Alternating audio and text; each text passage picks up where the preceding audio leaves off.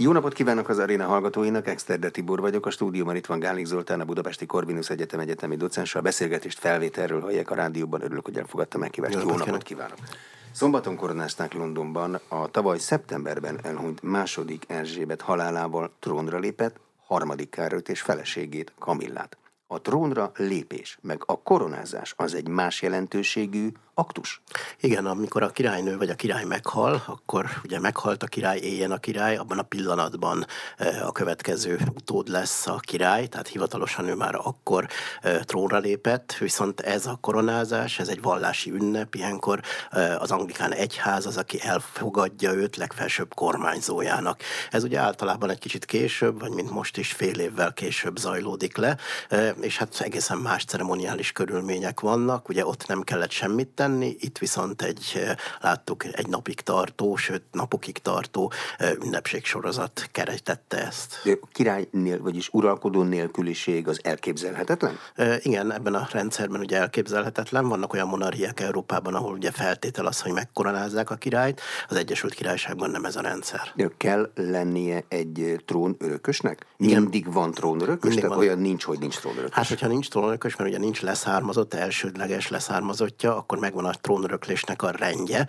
Ugye most is körülbelül századik leszármazottig tartják nyilván, hogy milyen rokoni kapcsolatokon keresztül lehet valaki örökös, úgyhogy hát nagyon-nagyon kicsi az esélye egészen elenyésző, hogy ilyen helyzet előforduljon. Miért kell ilyen nagyon hosszú leszármazási sorban nyilván tartani? Hát az nagyon kicsi a valószínűsége, hogy száz emberrel valami történik. Hát egyrészt ugye biztosra akarnak menni, hogy természetesen ez egy üzenetértékű, hogy itt nem fordulhat elő semmi.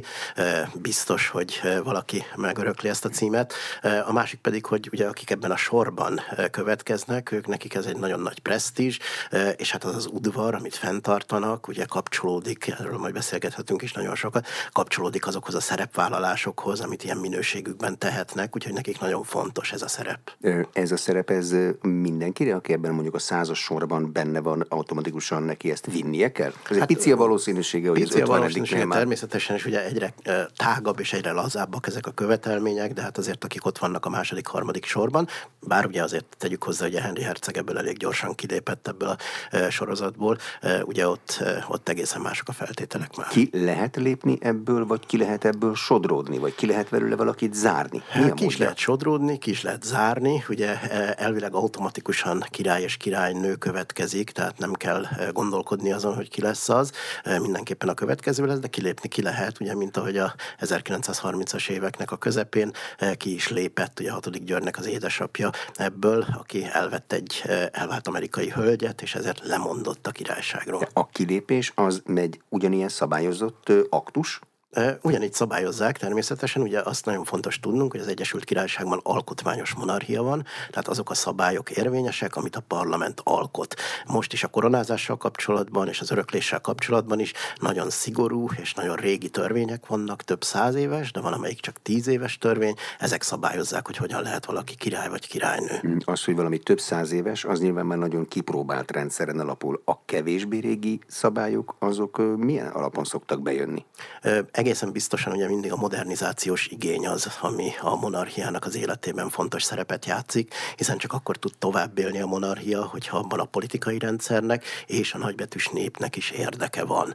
Ugye ezt mindig is mérik, hogy mennyire népszerű a király, mennyire népszerű az udvartartás, úgyhogy hát ezzel függ össze az, hogy ez a tényező is meglegyen. A királynak, a királyi családnak, vagy az udvartartásnak kell népszerűnek lennie. Azért, hogy végignézünk a történeten, nem mindenki ugyanolyan népszerű a király család nem, ugye, de hát ugye ronda szóval mondva ez egy show business, hiszen azért ugye a ceremoniális funkciókon kívül, és azon kívül, hogy azért ezer szálon kapcsolódik a brit alkotmányos rendszernek a törvényhozásához, a, a, az igazságszolgáltatásához, és hát ugye a vallási rendszeréhez is, azért látjuk, hogy ugye ennek a monarchiának a dicsfénye, ami a középkorban volt, vagy az újkornak a végén kezdett megkopni erőteljesen, de ezek az új és új szabályok, mint például ugye tíz évvel ezelőtt most már talán 11-12 éve is volt, amikor bevezették, hogy a leszármazottnak nem kell feltétlenül fiúnak lenni, aki első helyen örökli, hanem lehet hölgy is, vagy az, hogy például katolikus felesége is lehet az uralkodónak, bár ő maga ugye nem lehet, hiszen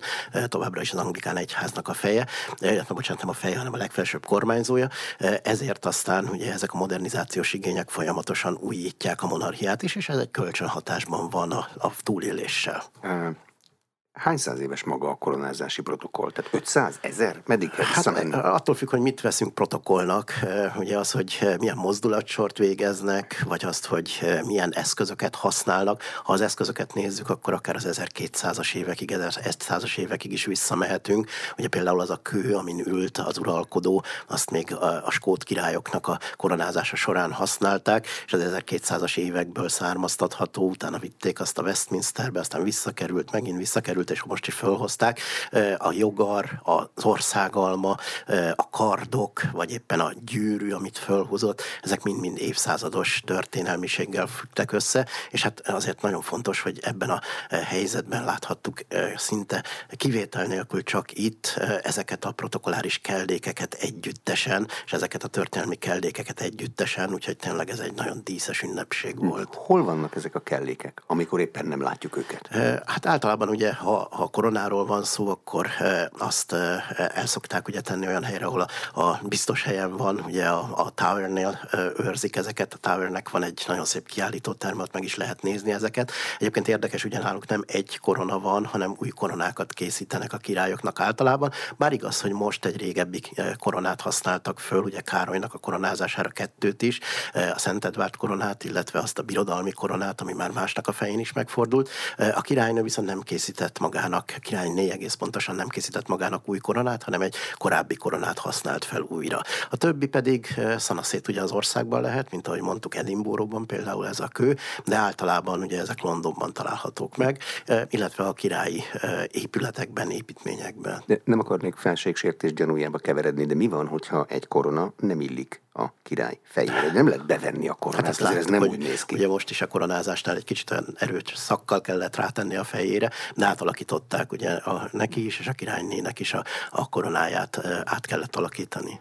Van egy ilyen belső uh, puhább része, amit az ember kivesz, nem kép tudom hát elképzelni, hogy a, az a fényben... meg az ékszerések tudják pontosan, de valószínűleg igen. Annak van jelentősége, hogy ki milyen koronát választ a rendelkezésre álló koronákból, amikor nem készül új? Hát az a, ugye mindegyiknél az, ahogy mondtuk, a, a fontos, hogy itt szimbólumokkal dolgozunk, itt történelmi hagyományokkal dolgoznak, nem is mi, hanem ők, és hát ugye ezek a koronák, ezek megtestesítenek bizonyos történelmi hagyományokat, ezért kellett Károly fején azt a két-három kilogrammos Szent Edvárd koronát hordani, amiben nagyon sok elődje már királyá lett koronáztatva. A birodalmi korona az pedig a birodalomnak az egységét jelképezi, tehát annak a brit nemzetközösségnek, majd nemzetközösségnek az egységét, aminek részben ő államfője, részben pedig uralkodója volt korábban az előző uralkodók. A koronák azok nem olyanok, amiket a király nap mint nap használ? Nem, Tehát nem azok, szokta, nem, nem. Ugye most már nem használja ezeket. Ugye ezeknek főleg ceremoniális jelentősége van, tehát akkor, amikor valamilyen protokoláris rendezvény van,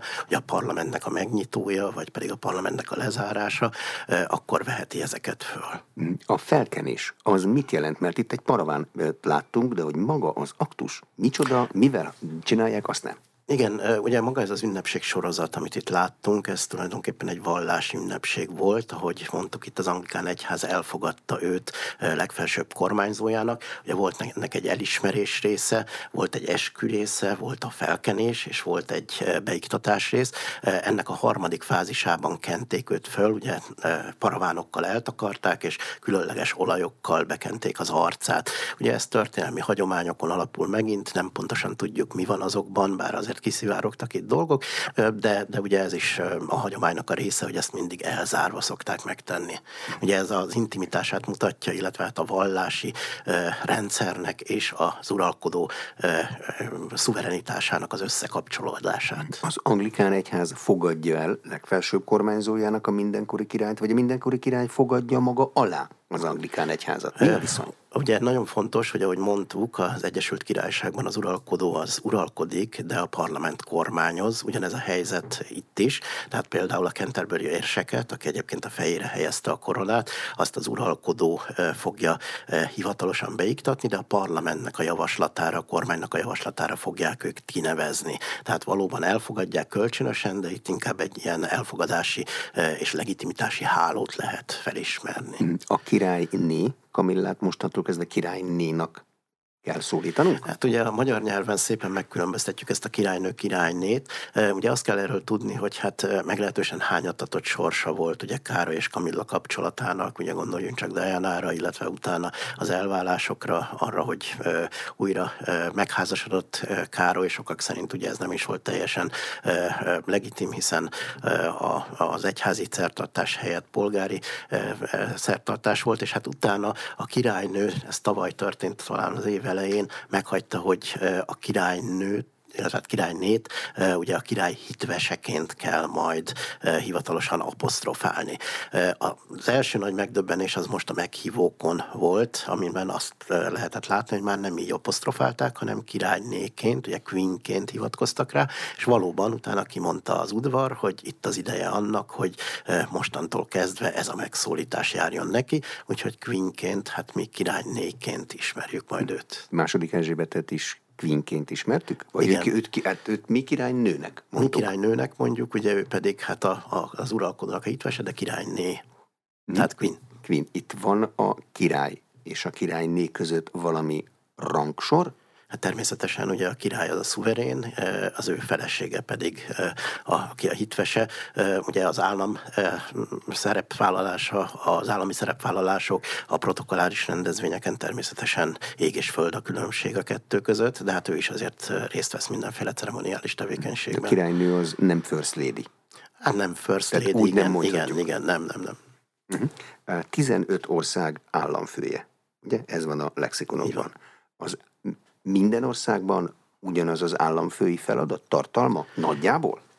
Ugye ezt pedig onnan érdemes megközelíteni, hogy milyen alkotmányos rendszerek vannak. Ugye ezek az alkotmányos rendszerek, ezek évszázadokon keresztül alakultak, aztán amikor a második világháború után beindult a dekolonizáció, akkor kezdtek elszakadni a koronától, a brit nemzetközösség is átalakult nemzetközösségé, és 1953-ban második Erzsébetnek a beiktatása előtt született egy megállapodás, hogy majd a királynő halála után elgondolkodnak, hogy milyen államformában fognak tovább működni, de nagyon sokan nem várták ezt meg, és már akkor lecsökkent ugye erre a 15 államra az államfői tevékenység, 14, ugye plusz az Egyesült Királyság, és azt kell tudni, hogy heten, főleg Karib-szigeteki államok már bejelentették, hogy a közeljövőben valószínűleg köztársasággá fognak alakulni.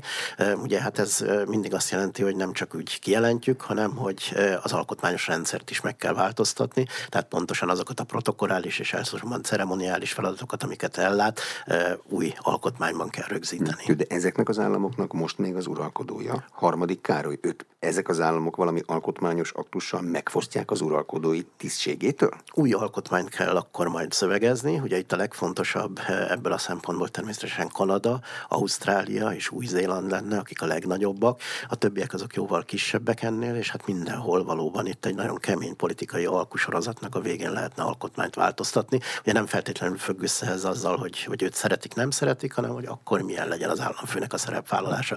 Erős köztársasági elnök, gyenge, ugye ezeket ismerjük. De ebbe harmadik Károlynak van beleszólása? Tehát nem, vele hát meg kell tárgyalni? Nem. nem, hát egész biztos nem. Ugye ez azt jelenteni, hogy egy új alkotmány kerül kidolgozásra, és uh, ugye megmaradna a közösség, elsősorban ugye a nemzetközösségnek is egy nagyon erős kulturális kapcsa van, uh, sportdiplomáciában, egyéb területeken nagyon uh, szigorúan is fejlesztési politikában együttműködnek, kereskedelmi megállapodásokban, ugye az Egyesült Királyság egyébként is nyitott ezen országok felé, főleg a Brexit óta, de maguk az államfői tevékenységgel kapcsolatos feladatok azok megszűnnének. A királynak a mindenkori miniszterelnökökkel, főleg a nagyországokban érdekes ez a kérdés. Milyen kapcsolata van? Neki kell Kanadával, Új-Zélanddal, Ausztráliával napi kapcsolatban lenni az ottani kormányfőkkel? Ez egy, ez egy jó kérdés, ugye kicsit burkoltam benne van az is, hogy ugye a saját országában viszont hetente elbeszélget a miniszterelnökkel. Ugye neki nem az a feladata, hogy instruálja a miniszter, csak a véleményét elmondja, politikai állásfoglalást, akkor szigorúan, nagyon szigorúan ugye a függönyök mögött, de kifejezi helyezhet, második Erzsébet is így tette, kifele viszont nem szokott ennyire megnyilvánulni, tehát valóban ott ez a napi kapcsolat, ez hiányzik. De nincs is róla kiszivárgott információ, hogy mondjuk a kanadaiakkal szokott-e a király vagy királynő beszélgetni? Annyira a színfalak mögött van? Hát beszélgetni szokott, de nem tudjuk, hogy miről. Tehát ezt mindig nagyon szigorúan zárt ajtók mögött teszik.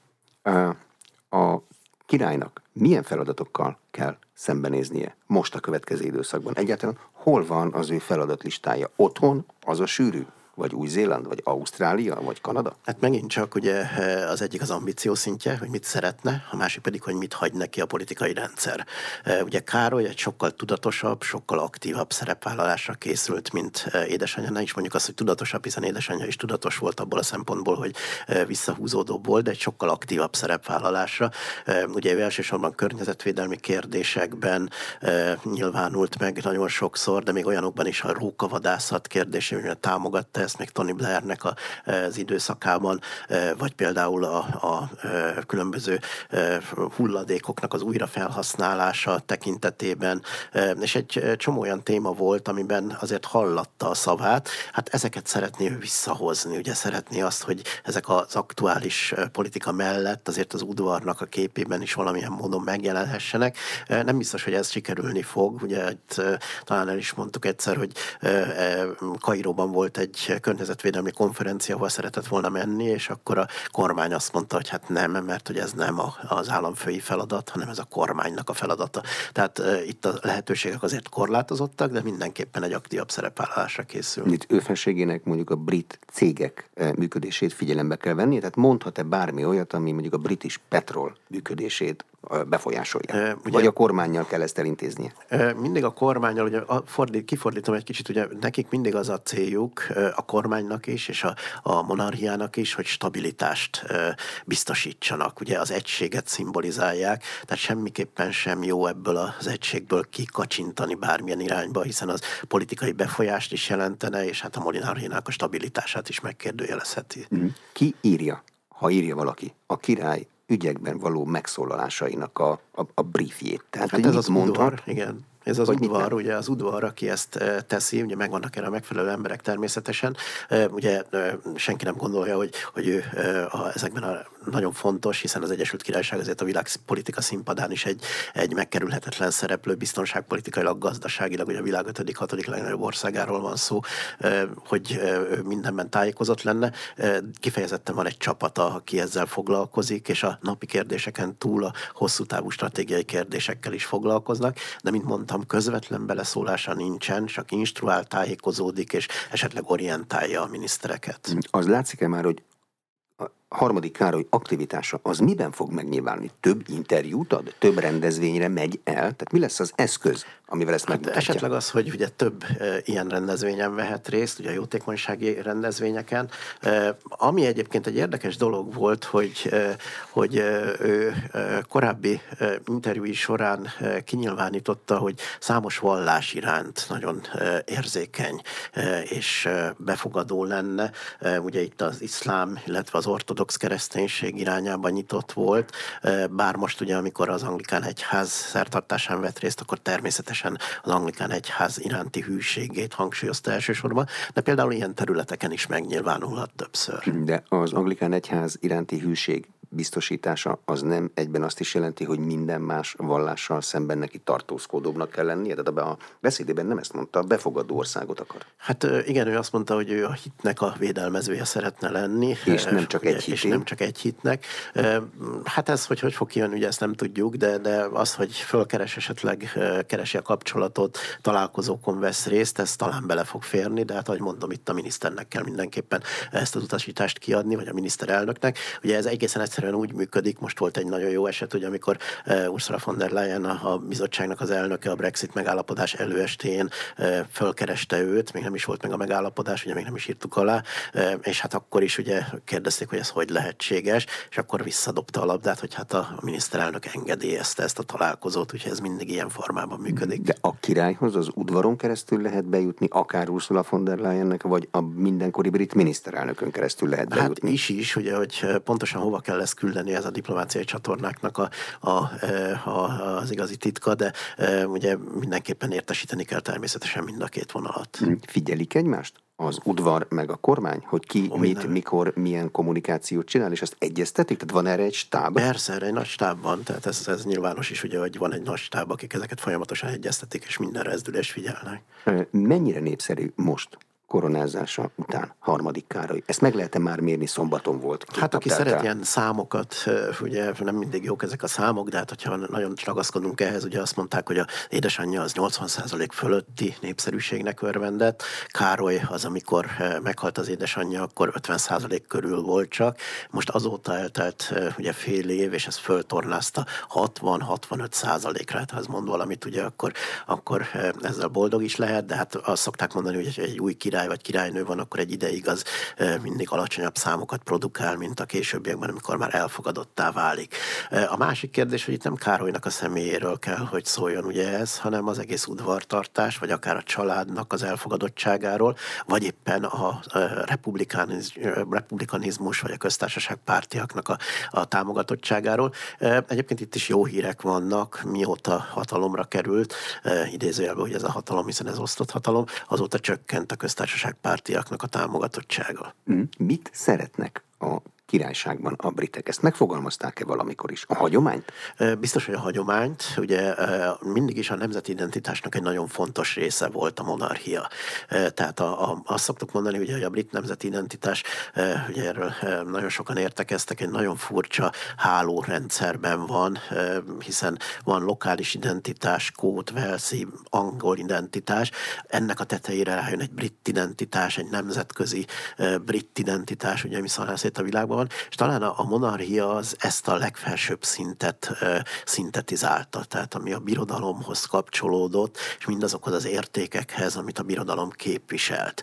Ugye ez a fejlődés, haladás, de ugyanakkor egy nagyon erőteljes modernizációt is jelentett évszázadokon keresztül, amit elvittek a perifériára, és ezt testesítette meg a monarchia intézménye. Úgyhogy ennek a, hát egy kicsit nosztalgikus változata az, ami él, hiszen azért 1945 után alapvetően átalakult a brit birodalomnak a rendszere és a, a brit nemzetköziségnek a, a kihívásai, de továbbra is ezt a biztonságot, stabilitást látják a királyi házban. És a britek magukat, az országukat is ilyen stabilnak látják, azért elég nagy zökkenőkön ment keresztül a sziget, ha csak a Brexitet említjük az elmúlt Nem, nem egyáltalán nem. Ugye most az utóbbi két évben már egyértelműen ugye a Brexit-tel kapcsolatban is napvilágot láttak olyan értékelések, amik már 50% fölé teszik azokat, akik elhibázottnak látják ezt.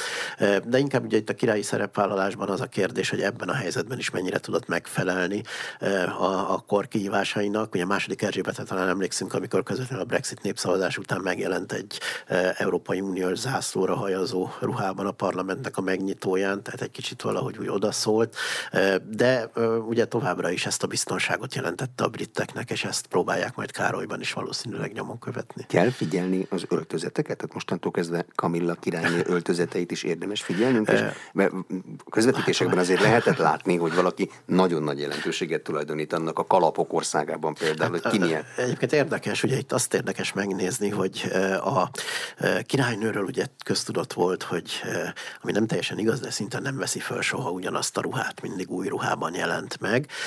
Károly viszont, aki az újrafelhasználásnak, a környezettudatosságnak egy nagyon jeles képviselője, elképzelhető, hogy akár többször is fölveszi ugyanazt a zakót, sőt, akár ugye mondták, hogy kikopott a zakónak a, a könyöke, és még akkor is hordta ezt, de hát természetesen a felesége az, az továbbra is biztos, hogy beleszereskedik abba a szerepbe, ami, ami a királyné Rooney-nak a szerepe volt. Én azt hiszem, egy kicsit kiegyensúlyozottabb lesz ez majd most. Belpolitikai problémákkal a királynak kell foglalkoznia? Kell. Ugye annak ellenére, hogy azt mondtuk, hogy ő egy szimbolikus szereplője a brit belpolitikának, mégis a napi tájékozottságának meg kell lennie, és hát vannak olyan helyzetek, amikor nagyon fontos szerepe van, általában ez ugye a kormány alakításnál az egyik legfontosabb, másrészt pedig ugye ő olvassa föl mindig a kormányának a programját a parlamentben. Ugye, hogyha azt lehet mondani, hogy, hogy a, talán a leginkább nagy szerepvállalása van, akkor ez tényleg a kormány alakításnál, hiszen előfordult már 60-as években legutóbb, hogy valakit javasoltak miniszterelnök utódnak, de aztán mégsem azt kérte föl, akit javasolt, hanem akit a leginkább politikailag stabil kormánynak a vezetésével tudott megbízni. Úgyhogy vannak ilyen kis csúsztatások a rendszerben, ez mutatja azt, hogy azért ez egy nagyon különleges alkotmányos monarchia. De a királynak akkor van egy olyan vagy ahhoz hasonló funkciója, mint egy köztársasági elnöknek, hogy mérlegelneti, hogy ki tudna kormányképes koalíciót összehozni? Igen, de abból a szempontból csak, ugye e, ez soha nincs meg, csak abból a szempontból, hogy ha stabilitásnak a kérdése merül föl, és a politikai rendszert e, e, kell valamilyen módon megóvnia, aminek ő is ugye a része, akkor fog egy olyan miniszterelnök jelöltet felvállalni, vagy kinevezni, aki esetleg nem az, akit az előző miniszterelnök megnevez. Az utána a parlament működésében, miután a kormány, kormányának a programját felolvasta, királynak bármi szerepe van? Nincs, ugye ő tényleg csak ebben a szimbolikus aktusban vesz részt. Hát az, hogy aztán ugye itt a ruhákon keresztül hogyan üzen, az már egy másik kérdés, tehát az üzeneteknek meg lehet a, a maga súlya, vagy az, hogy egy karácsonyi beszédben, vagy egy-egy fontosabb esemény után mikor nyilatkozik meg, és mit mond, és hogyan mondja, annak lehetnek értékelhető részei. De szokott valamilyen menetrendje lenni a királyi megszólalásoknak? Történik egy nagy esemény, óriási bal baleset például, vagy valamilyen e, nagy jelentőségű politikai, királynak várnia kell három napot, vagy mi ennek a rendje? Ugye ez nincs kiszámítva, tehát nincs erre menetrend, pontos menetrend. Ugye egyáltalán az, hogy hol kell megszólalni, az sem volt soha leírva törvénybe. Második Erzsébet volt az, amikor a televízió és a rádió egyre nagyobb szerepet kapott a britek mindennapjaiban az 50-es években, akkor ezt okosan kihasználta, és ugye attól kezdve folyamatosan mennek ezek a tévé-rádió interjúk. Az, hogy mikor szólal meg, általában amikor szüksége van a népnek arra, hogy megszólaljon, ugye itt Diana Herz hercegnő halála után volt például egy ilyen, amit nagyon sokáig húzott is, és nagyon sokan a szemére vetették, hogy ez bizony egy eh, szerencsétlen dolog volt, hogy ilyen sokáig nem szólalt meg, eh, de máskor is, amikor eh, valamilyen nemzeti katasztrófa következik be, akkor megjelenhet. A brit sajtóban szigetet megjárt kollégáink mondják, minden komoly helyen van királyi tudósító. Milyen a ház kapcsolata a brit sajtóval, ami nagyon színes, mindenféle van benne. Professzionális, ugye ezt csak mondanunk se kell, ugye, hogy, hogy professzionális, hiszen e, egy egymásra utaltság van, ugye kölcsönösség, itt e, a királyi háznak az elfogadottsága, illetve a, a, a, az ismerettség a királyi házról, és még egy nagyon fontos szempont, egyáltalán az, hogy az embereknek a tudatában benne legyen a monarchia intézménye, meg benne legyen az, hogy a király az valamiért számít. Nem is azt szoktuk nézni, ugye, amikor e, a monarchiának a népszerűségét nézzük, hogy, hogy hányan vannak ellene, meg hányan mellette, hanem egy nagyon fontos mutatószám, hogy hányan közömbösek a monarchia iránt. Úgyhogy itt a sajtóosztályok azok pontosan ezeket a kapcsolatokat keresik, és próbálják érdekessé tenni. Hát aztán a sajtó persze önjáró, ugye itt hatalmas botrányok is voltak az elmúlt időszakban, rengeteg ilyen volt.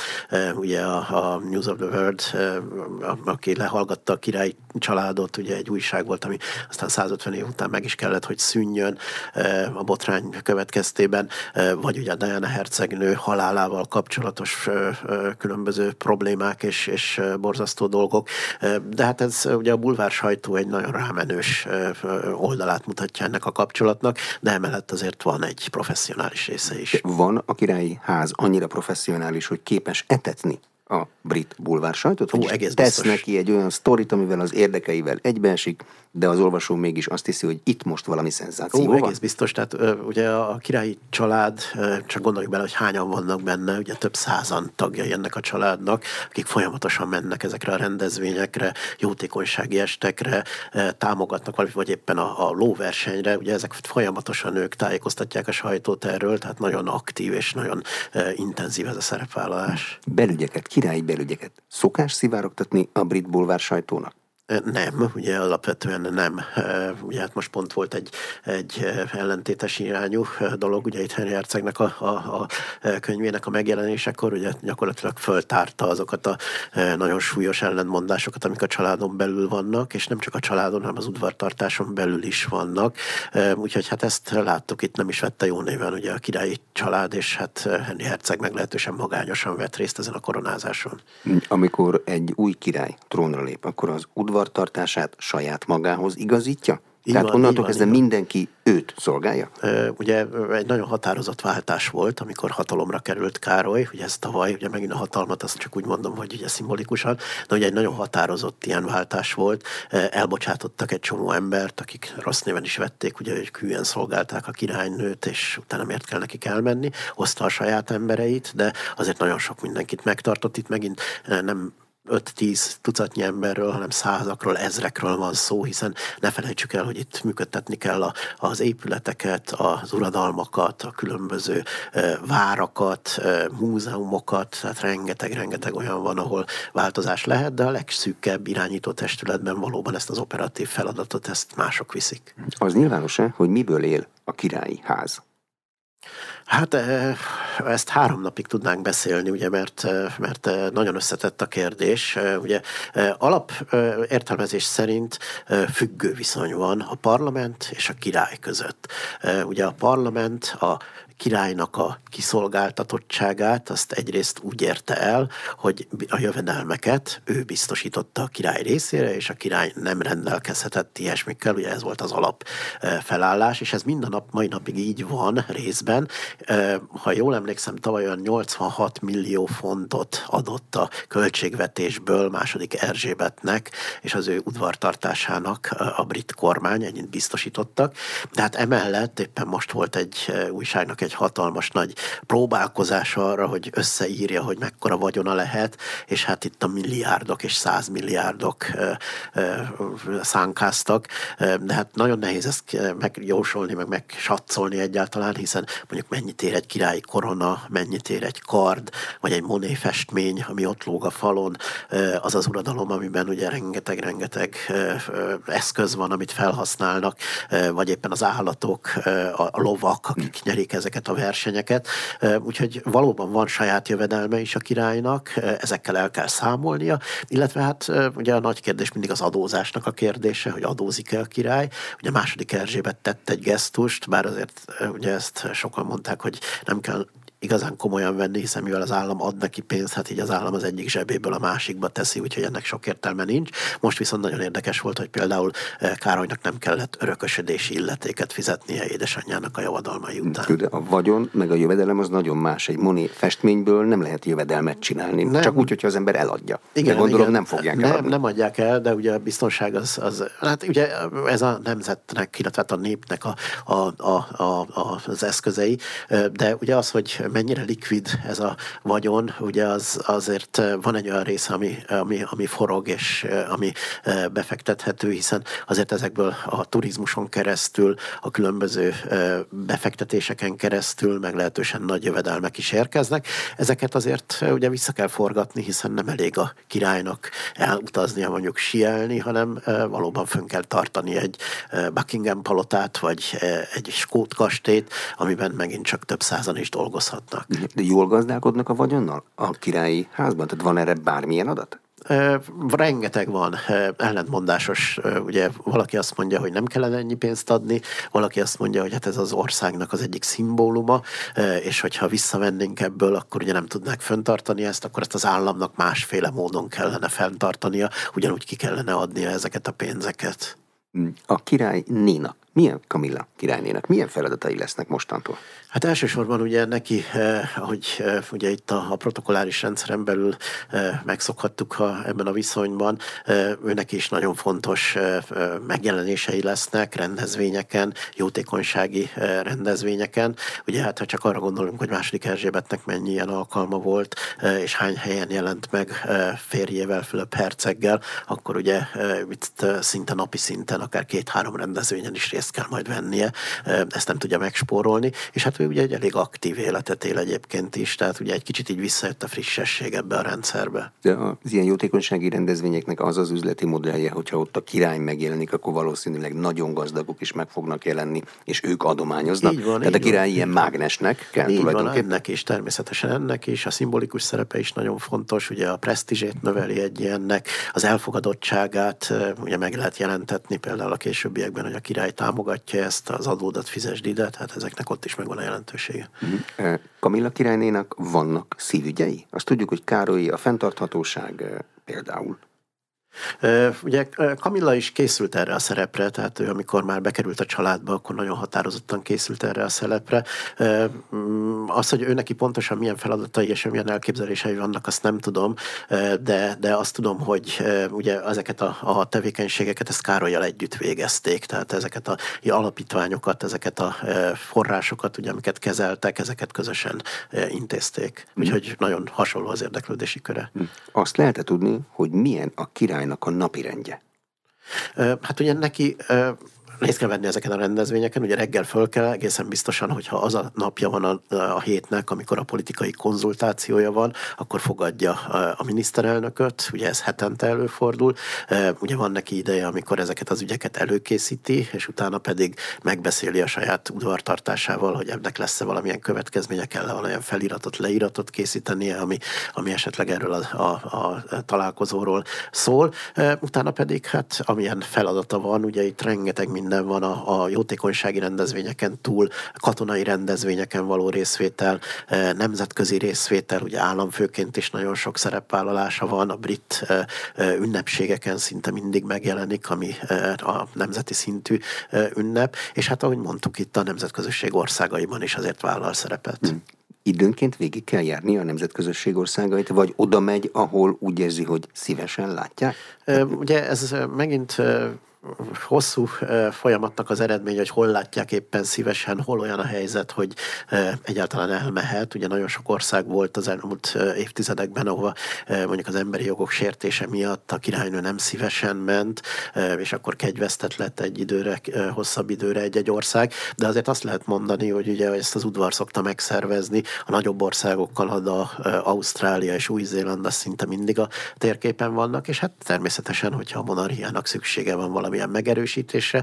Ugye rossz nyelvek szerint, hogyha valamelyik politikai pártnak esetleg egy választások előtt szüksége van arra, hogy megmutassa, hogy milyenek a konzervatív értékek, akkor, akkor meghívják a, a monarchiának a vezetőjét is. A monarchia vezetője az automatikusan konzervatív politika mellett, ha ilyenre nem, sor semleges, kerül. Semleges, semleges, semleges, ugye nem, nem vállalhat semmilyen szerepet, és hivatalosan nem nyilvánulhat meg ilyen kérdésekben, de hát ugye azért természetesen, hogy egy ilyen összekacsintás a háttérben van. A, azért kérdeztem, kérdeztem, hogy milyen a királyi program, hogy az egy nehéz dolog? Tehát ahhoz képest, hát mint mondják, amit egy Velszi herceg korábban igen, csinált? Igen, igen, igen, azt mondják, hogy ez egy nagyon fárasztó, ugye ezt e, tudjuk egyébként Vilmosnak a, a felkészüléséből is, hogy e, tudja, hogy eljön az a nap, és Kára is mondta ezt, hogy tudja, hogy eljön az a nap, akkor, akkor ez egy életre szóló elhivatottság. Ugye ő most azt is mondta, hogy ő e, szolgálni szeretné a brit népet. E, hát ez a szolgálat, ez egy folyamatos e, 7 nap és 24 órás szolgálat. Hogy néz ki egy királyi rangra, ez rang a királyság, arra való felkészülés. Egy Vilmos hercegnek most föl kell rúgnia mindent, amit eddig csinált, és mostantól kezdve el kell kezdenie leendő királyként kondicionálni hát, magát? Ugrott egyet, ugye a, a létrán valóban, ugye ez rangban is, címben is e, újat jelentett a számára. E, megkapta ugye azokat a, e, azokat a e, lehetőségeket, amik biztosítják számára, hogy előrébb ugorjon, tehát itt a jövedelemben is e, azokat a lehetőségeket, amik a rendezvényeken való részvételt e, lehetővé teszik számára, tehát ezek egy sokkal intenzívebb kapcsolatot igényelnek a néppel is, és hát a különböző szervezetekkel szervezetekkel. Valamilyen speciális tudást igényel királynak lenni? Hát Károly ugye katona ként végzett, tud repülőgépet vezetni, tud helikoptert vezetni, nagyon sok mindent tud. Mi kell hát, ahhoz, hogy valaki nagyon, király legyen? Nagyon jó iskolákat is végeztek ők, ugye tegyük hozzá, és hát ugye a tapasztalat, hát ez nagy szavak, ugye az élet tapasztalat, de hát ugye ők a világ rengeteg országában vesznek részt nagyon magas szintű politikai kapcsolatokkal, különböző rendezvényekbe, és hát az a stáb, aki mögöttük áll, ugye az világ egyik legerősebb politikai stábja. Hm, ezek, ez a politikai stáb, ez képes ügyeket napirendre tenni? Így kell érteni azt, hogy egy erős politikai stáb? Hát inkább az, hogy tájékozottak ebben. Ugye mindig megvan ez a távolságtartás, ugye nem szabad beleavatkozni közvetlenül, de az, hogy tájékozódjon, és jól tájékozódjon, és meglegyenek talán azt lehet mondani, hogy ezek a finom jelzések, amiket a királynő olyan nagyon jól csinált, ahhoz azért ugye egy nagy művészet szükséges. Hm? Figyelik a világpolitikában azt, hogy a britek most mit csinálnak? És Persze. azon belül is, hogy a király mit csinál? Persze, egész biztosan. Ugye, eh, ahogy mondtuk, itt 1953-ban volt egy ilyen nagy eh, válaszvonal, egy picit előbb 52-ben, amikor azt mondták, hogy majd meglátjuk, ha Erzsébet meghal, akkor mi lesz a helyzet. Eh, ugye most hét eh, karib-tengeri ország mondta azt, hogy lehet, hogy republikánus eh, eh pályára fog átállni. Eh, figyelik ugye, hogy mit csinálnak a britek, figyelik azt, hogy milyen kapcsolatok vannak az Egyesült Királysággal. Ugye azt szoktuk mondani, hogy a Brexit-tel eh, a globális Britanniának a programja az kiteljesedhetett volna, bár nagyon sok helyen ugye nem sikerült ezt elérniük, azért az, hogy meglegyenek azok a gazdasági kapcsolatok, föntartsák a jó viszonyt, az mindegyik ország számára prioritás. Világ ötödik legnagyobb országával, ugye gazdaságilag szó. Ebből a szempontból a globális Britannia kiépítésének szempontjából a királynak osztanak lapot?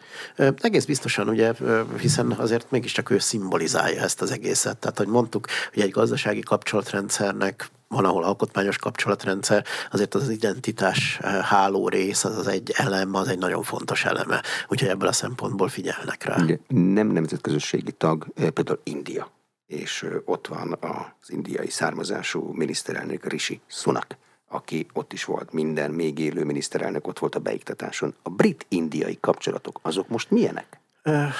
Két élőek, én azt mondanám, ugye egyrészt ugye India most lett éppen hetekkel ezelőtt a világ legnépesebb országa, másrészt pedig a gazdasági teljesítménye is ugye turbomódba kapcsolt, bár ott is vannak ugye, ahogy Kínában is még problémák és egyensúlytalanságok, de azt lehet mondani ugye, hogy itt az a gyarmati kapcsolatrendszer, ami volt évszázadokig, és aztán India függetlenségével megindult egy másfajta viszonyrendszer, ez most megint kapott egy új dimenziót Uniót, tehát itt lesz a hatalmas India, akinek korlátlan lehetőségei lesznek szinte az egységes piacnak a kialakításában, az intenzív szolgáltatás alapú gazdaságnak a kiépítésében, és akkor az Egyesült Királyság próbál benyomulni majd erre a piacra, és ez az India már sokkal erőteljesebb és sokkal büszkébb az Egyesült Királysággal szemben. A gyarmati múltat senki nem kéri számon? A briteken? Dehogy nem, és ebben nagyon fontos szerepe lesz Károlynak, nagyon jó, hogy ezt ugye mondtuk, eh, hiszen eh, ugye itt a gyarmati szerepvállalás, és nagyon sokan azt mondják, hogy a kapcsolatoknak az újraértékelése az Károlyra fog maradni.